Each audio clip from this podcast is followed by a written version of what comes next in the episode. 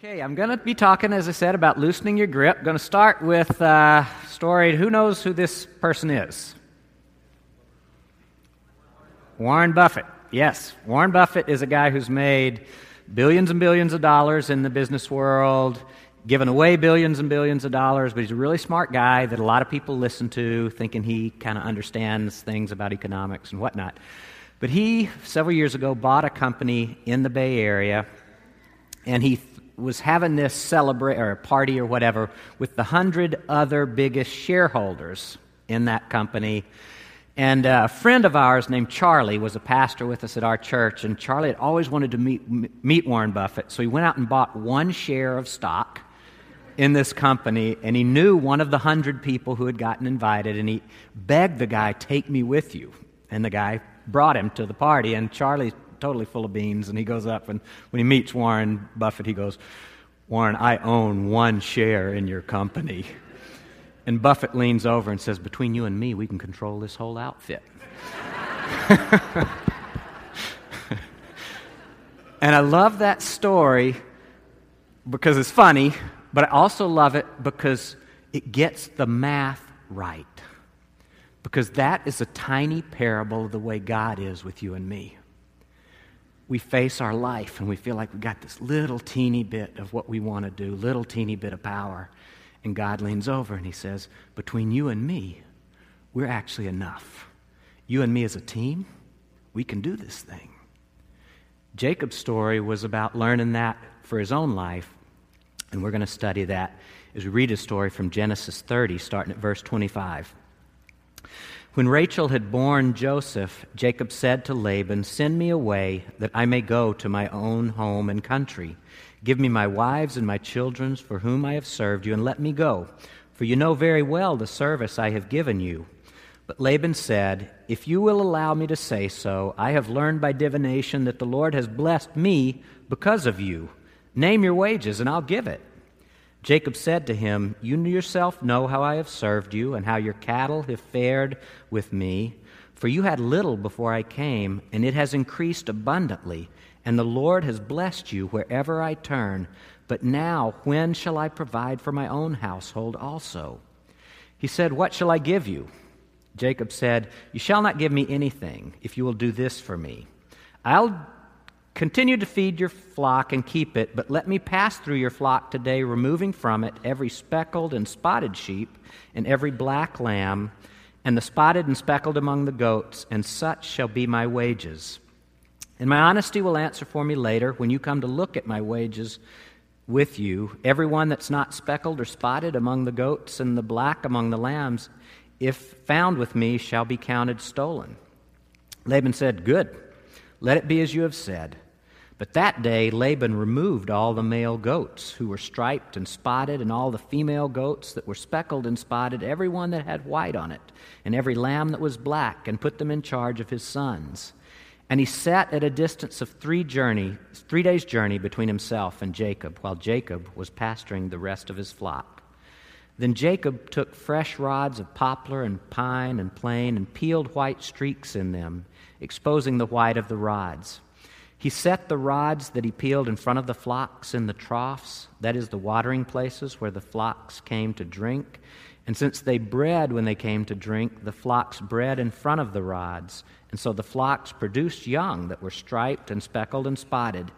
Jacob separated the lambs and set the faces of the flocks towards the striped and completely black animals of the flock of Laban. And he put his own droves apart and did not put them with Laban's flock. Whenever the strong of the flock were, bleeding, were breeding, Jacob laid the rods in the trough before the eyes of the flock, that they might breed among the rods. For the feebler of the flock he did not lay them there. So feebler so the feebler were Laban's and the stronger Jacob's. Thus the man grew exceedingly rich and had large flocks, and male and female slaves, and camels and donkeys. So Jacob came to this land as a penniless, refugee, really, because he had tried, he had connived, he had schemed to try and get ahead in life, and everything he had tried had blown up in his family, had burned every bridge with his family. He couldn't even be with them. He'd come, he had nothing to his name. Laban, his uncle, took him in And as soon as Laban took him in, God began to prosper Laban's flocks and his herds. And he had been kind of a minor uh, owner of sheep and, and of uh, goats. He began to prosper. But at this time, Joseph has his own family to think about. He's really, even though he's got a steady job, he's just a, he's just a hired man working on Laban's farm. He's got nothing other than his salary he can keep. And he said, Laban, you need to let me go so I can raise my own flocks and so I can begin providing for my own family long term. And Laban says, uh, Can I give, what can I give you so that you won't do that? And they talk back and forth and they come up with a deal where Jacob says, If you'll let me keep all the spotted and speckled sheep, and the black sheep and the spotted and speckled goats, and you keep all the rest, I'll stay, because then I'm going to be able to start building my own family's wealth. But what you don't know necessarily, unless you're a sheep or a goat herder, is that the spotted and speckled, that's a tiny minority of the actual sheep that are born and the goats that are born. So Laban's kind of cool. This is an awesome deal. I'm going to keep getting richer, and Jacob isn't going to get much out of this anyway. And then Laban goes over to his sons and he says, Psst, Go take all the spotted and speckled breeding sheep and goats three days' journey away from here because I don't want him starting with any sheep that are likely to have babies like their, their parents. And he's conniving. He's doing all the stuff that Jacob would have done in an earlier era of his life, trying to tilt the table in his direction and, and connive and, and uh, get, get wealthy that way. Jacob starts with these sheep. He uh, peels these uh, little twigs so they kind of look like a barber pole. Thinking maybe that'll help my sheep have some speckled and spotted. But honestly, you know, some people say you've got two connivers going at each other. You know, Laban stealing all the sheep and Jacob's got his barber's pole. But honestly, if you're a parent, how much control do you have over how your children are born? Can you control whether they're boys or girls? Can you control whether you have a single child or twins? Can you control whether they're going to be awesome students or going to have to work really hard in school? Can't control any of that stuff. So I don't see it that way. I see it as Jacob, for the first time in his life, is actually leaving most of this in God's hands. All this stuff that in previous stories in his life, you see him, him's, he's the one who's doing all the devious stuff. Here he's kind of saying, God's been faithful. He's been blessing these flocks. He will bless them for me. And Jacob's kind of rolling his dice on the faithfulness of God, not on his own machinations, finally, for the first time in his life. And the th- first point I want to make out of this story is that Jacob's story teaches us to let go and let God. Jacob's story, as it's evolving, it teaches us about letting go and letting God. Jacob came into the world striving. He was snatching at his brother, his twin brother's heel. He tried to lie, ste- cheat, steal to get everything he could out of life, and everything he tried blew up in his face for the first X number of years and decades in his life. He violated his family relationships, and all blew up in his face. But now it comes time to make a deal with Laban over how the flock will be divided. And if there was ever a time that was going to lure Jacob back into trying to connive and, and work out his own dishonest deal, this was it. But he doesn't. For Jacob, even with his barber pole, for Jacob, this is very different than he would have handled this 10, 15, 20 years earlier. He's letting go and he's letting God to a degree he's never known before. The controlling, the manipulating stuff, not like it would have been not like it would have been before. And God begins to bless Jacob in a way he's never seen. As he's leaving more on God's plate, as he's learning little by little, but a big step for him to trust God more, to, to connive less. God is blessing him. As I was studying it, this stuff this week, it occurred to me, maybe a connection of just my odd little mind, but it said, Jacob's story, it reminded me a lot of the 12 steps, which I appreciate so much because it's given me back people that I love in my life. But I kind of played with that a little bit to mix the first few steps and put Jacob in there. Jacob, step one, had to admit that he was powerless and his life had become unmanageable. Complete family disaster, everything had blown up in his face, penniless refugee. Step two, Jacob had to believe that a God greater than himself could restore him to sanity. Had that dream where he saw the ladder and saw the angels coming down and going up, and he's starting to realize there's actually a spiritual heart to life he'd never seen before. And he's trying to figure this stuff out. Step three Jacob is increasingly deciding to turn his will and his life over to God. Is he perfect at it? No. Nobody in this room is either. But he's increasingly doing that. With Laban trying to do all of his schemes, Jacob's actually pushing more of this onto God, less of them onto himself. Now, if I look out in this room, I know everybody in this room, you have things you want in life, things you're seeking, things you want to see happen. All of us have things, on the other hand, that we are afraid of, that we don't want, that we're trying to protect ourselves against. We all have pain, things that have happened in our life in the past or that are going on right now, and they hurt us. It seems like in all of those contexts, we kind of come into the world trying to control everything and make those things either happen or not happen. If I can stay out ahead of every bad thing that could possibly happen to me, if I can think of it in advance and build some protection, if I can just get enough money, even if the economy goes south, it won't. We do all of that stuff and we work and we work and we try and stay out ahead of it. And does that bring us peace? Actually, quite the opposite. That, that strategy turns us into a nervous wreck because we cannot stay out ahead of everything when we're trying to control it all. We may, maybe our story unfolds differently, and we actually get some of those things that we thought, if I can just get that, I'll be happy. If I can just marry that man or that woman or get this much money or get that job or have this number of kids, then I'll finally be happy and I'll know peace. And we get to the top of the ladder we've been climbing and realize it's leaning up against the wrong building. Because this thing that I thought was going to make me happy, it actually comes with its own set of problems as well. It's not what I thought it was. Maybe it's a blessing, but it's not what I thought it was. Or maybe we get to a place in life where we realize, you know what? I, I just, I give up. I can't control it. I can't make my life turn out good. I'm, I'm, I'm done. And we try and numb ourselves out with achievement and toys and drugs and alcohol and sex. And we're just trying to push the pain away because we realize I can't control all of this. Jacob's story and God's story teaches us that the, that the key is to let go and let God. We cannot control our way to happiness, joy, and peace.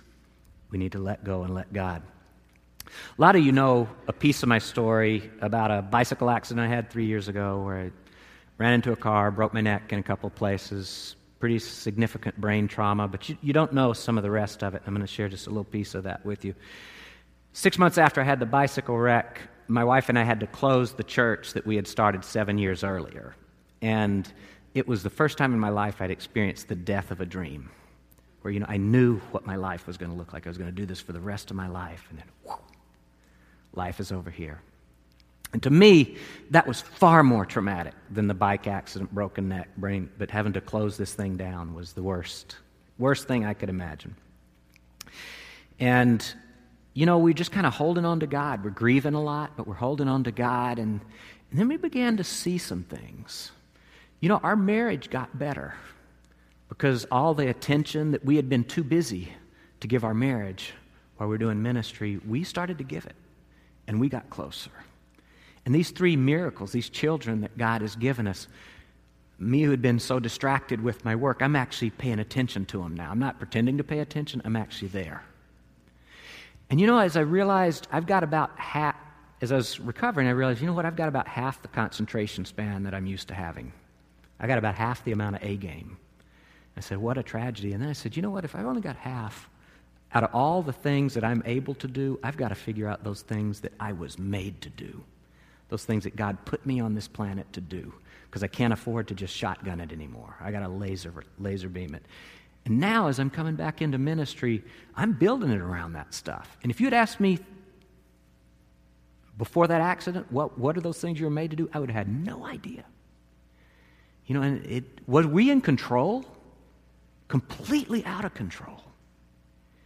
But trusting God and leaning on Him and letting go, being forced to let go, not because we were godly, just life made us do it. We had to lean into it.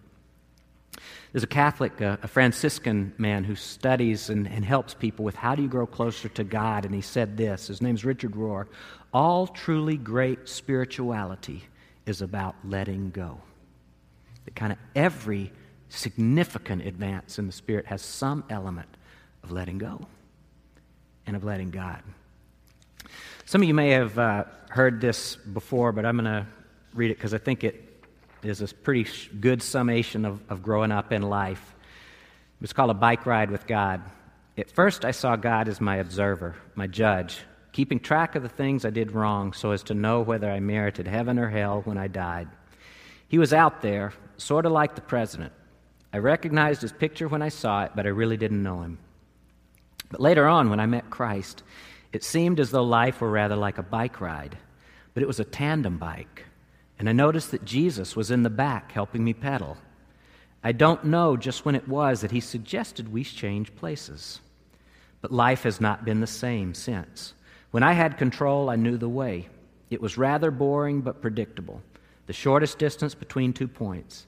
But when he took the lead, he knew delightful long cuts, up mountains and through rocky places at breakneck speeds, and it was all I could do to hang on. Even though it looked like madness, he said, Pedal. I worried and I was anxious and asked, Where are you taking me? He laughed and didn't answer. And I started to learn trust.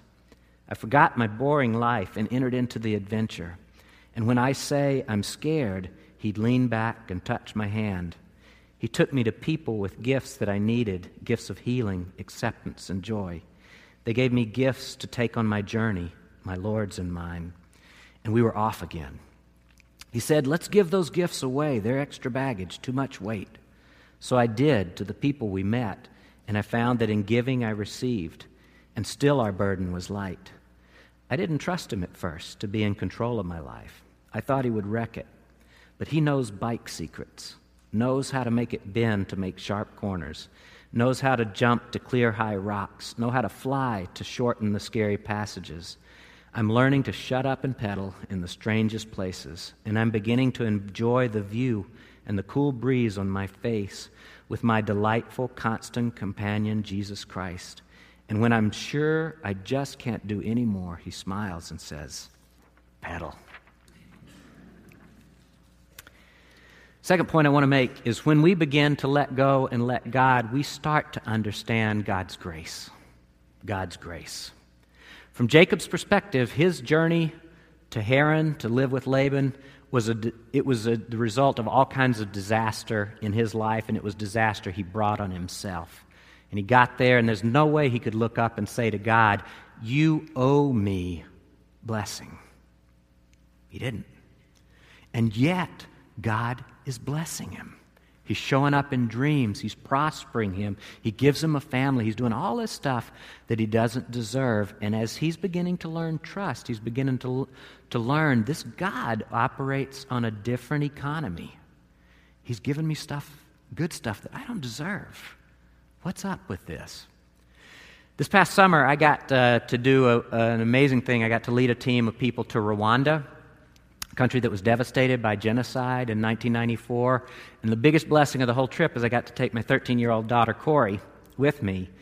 And we were flying over there. We, got, we missed our connection in London. And we, instead of spending two hours in London, we spent 36 hours and lots of time on buses and going all over to try and get alternative travel plans made. And we're in the hotel room that they put us up for uh, overnight. And it's 3 a.m. And Corey wakes up and you know her body clock's all out of whack and she's sometimes she gets tired she gets a little weepy and emotional and she just says daddy i don't know that i really believe god loves me. I know the bible. I know it says that he does but i don't feel like i'm worthy of that. And in my 3 a.m haze i'm not the most articulate theologian but i remembered one little thing and i'm saying honey that's what god's grace is all about Remember this little thing I learned. I'm going to put it up here for you. But grace, if you, you can make a little acronym out of it, but it means God's riches at Christ's expense. It's not me paying for the good things God does for me. Jesus paid for it. And I'm saying, honey, that's the whole punchline of the whole faith. Of course you're not worthy. Nobody is. That's why the good news is good, because nobody deserves it. And yet God gives it. And you, you could see the light kind of going on in her eyes. And then we got to Rwanda, where half the population has either had to forgive having family members killed, or the other half has had to repent and ask forgiveness for having done terrible things. And the grace of God becomes real as it's lived out in this little country that experienced all this horrible stuff. The Apostle Paul found it. I mean, he grew up as he was, if anybody was going to take control and make his life right with God, it was him. I mean, he had all of his I's dotted and T's crossed. He said he was a Pharisee. He was perfect on the law and all of this. But then he went on to say in Philippians 3 everything I had on my resume, I count as rubbish now in, in comparison to knowing Christ. Christ to being accepted by grace. I, I'm not going to point to my resume anymore. I just want what Jesus gives for free this grace that nobody can ever take away from me. I remember one Sunday I was getting ready to, to preach, and I was all anxious because my mentor was going to be in the congregation that day, and I'm like, oh gosh, you know, to preach in front of the guy who's taught me so much. And he, he asked me before the service, he said, Ben, how you doing? I go, well, if you want the honest answer, I'm really nervous because you know, you're here, and I guess God is too, and all of that, and these people are coming, and I want to walk a dog today. Um, and so he said, Ben, do you remember when your kids were little and they would bring you those little finger paintings? And they say, Hey, Daddy, this is a picture of our family. And you kind of, you know, you kind of, you kind of go, Okay, yeah, that, that's awesome. And he said, You stuck that on your refrigerator not because it was a beautiful work of art but because you love the kid who gave it to you. He said, On your best day as a preacher, it's finger painting. And God puts it up on the, and He's right. It's right. It's just a finger painting, and God doesn't put it up on His refrigerator because it was special. He puts it up on His refrigerator because you love it, because He loves you. He doesn't accept us because we go out and do all of this stuff. He accepts our stuff because He's in love with us. And he puts our finger painting up on his wall of, his li- of our lives. And as we begin to let go, as we begin to understand how he operates by grace, we start letting go and getting grace, and it starts to make sense to us. I don't know exactly what you're facing as I, as I say these words to you. I know that in this room there are marriage struggles. I know there are relationships that are in crisis. There are financial struggles. There are insecurities with jobs. There are health crises in our lives and people's lives that we love. There's concerns for our kids. There's any, norm, any number of additional things, of griefs and uncertainties. It is all real and it is all universal. No matter what group of 200 plus people we were to put in this room, those same things would be true. Our lives would be messy. And you're the kind of people that Jesus came for messy people. Jacob was beginning to turn that corner in the passage we just read. We're trying to turn that corner as God's people. And like uh, my friend Charlie, we may only have one little share of stock, but God looks at you and says, But you and me together, that's a different deal. That's a team that can't be beaten. So let's pray. Lord, we thank you that you are gracious and good to messy people like us. We need you to be. And uh, this is a new dance that we're trying to learn, even if we've been doing it for decades. So, would you teach us, Lord, what it means to let go and let you be in control? Let you put your strong shoulders up under the burdens that are too heavy for us. And, Lord, teach us what it means to be loved by grace, not by our perfection, but by your great love and what you've done for us. In Jesus' name we pray. Amen.